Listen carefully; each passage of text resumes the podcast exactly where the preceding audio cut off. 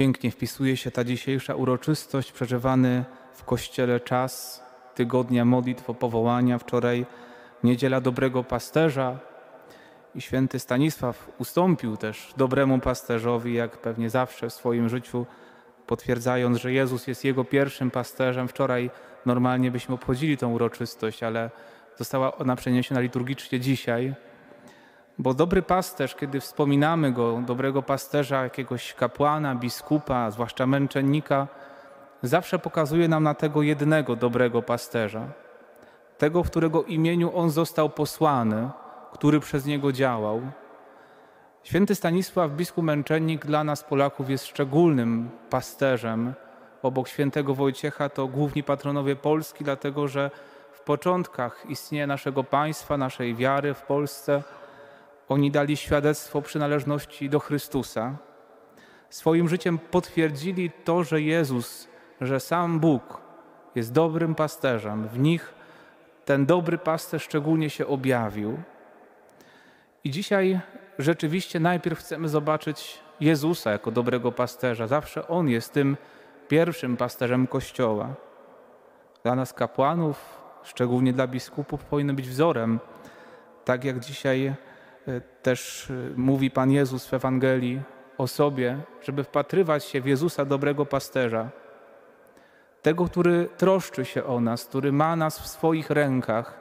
Nikt nie wyrwie ich, tych owiec, jak słyszeliśmy wczoraj w Ewangelii, czyli nas, z rąk dobrego pasterza. Jesteśmy w Jego rękach. Jeśli sami z tych rąk nie będziemy uciekać, jeżeli będziemy chcieli być z tej owczarni, jednej owczarni Chrystusa z Kościoła, katolickiego, do którego należymy. Jest to dla nas dobra nowina. Musimy się tym ucieszyć. Zobaczyć to jako coś, co, co jest naszym bogactwem, naszą radością. Jesteśmy w rękach dobrego pasterza, w rękach zwycięzcy, który pokonał śmierć, pokonał zło. Bądźmy tymi owcami, które słuchają Jego głosu i za nim idą. Ale też, kiedy wspominamy jakiegoś dobrego pasterza z historii Kościoła, to też chcemy spojrzeć na niego, ale nie w taki sposób, żeby był tylko z postacią z historii.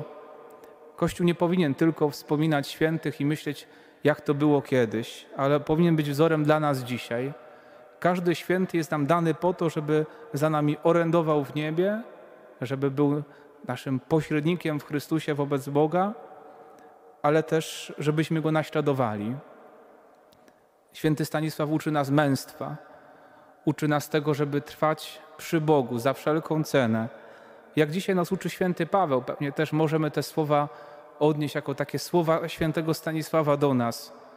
Tego, który właśnie był naszym apostołem, bo przecież biskupi są prawowitymi następcami apostołów. I on do nas też mówi: Trwajcie w miłości Chrystusowej.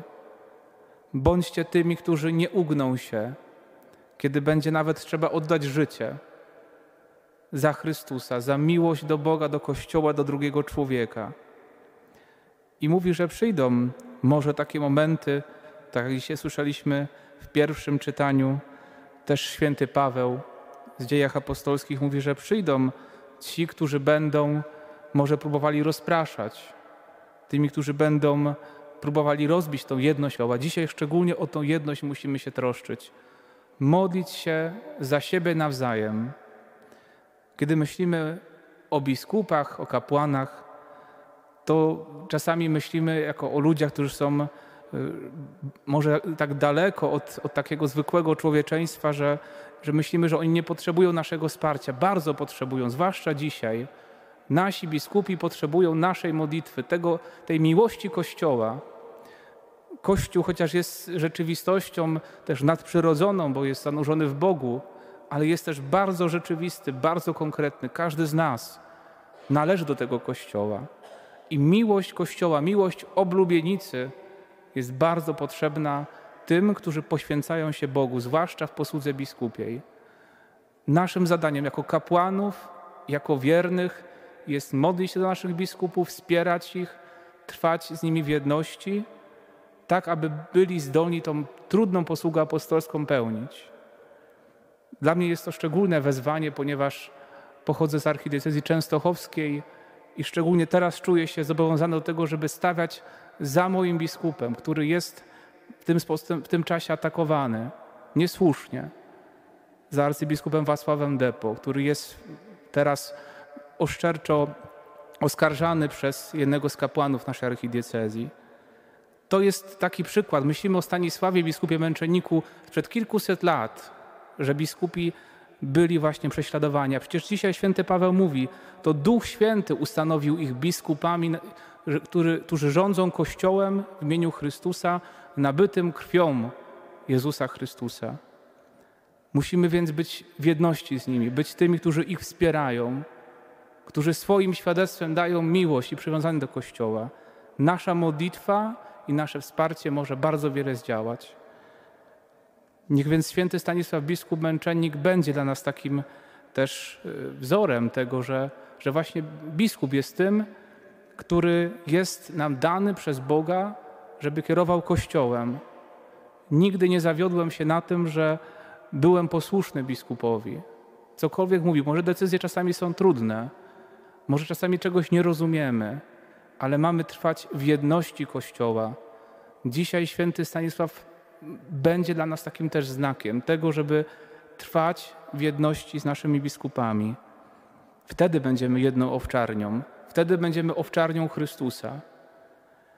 I bądźmy tym Kościołem, który jest prawdziwie Kościołem kochającym.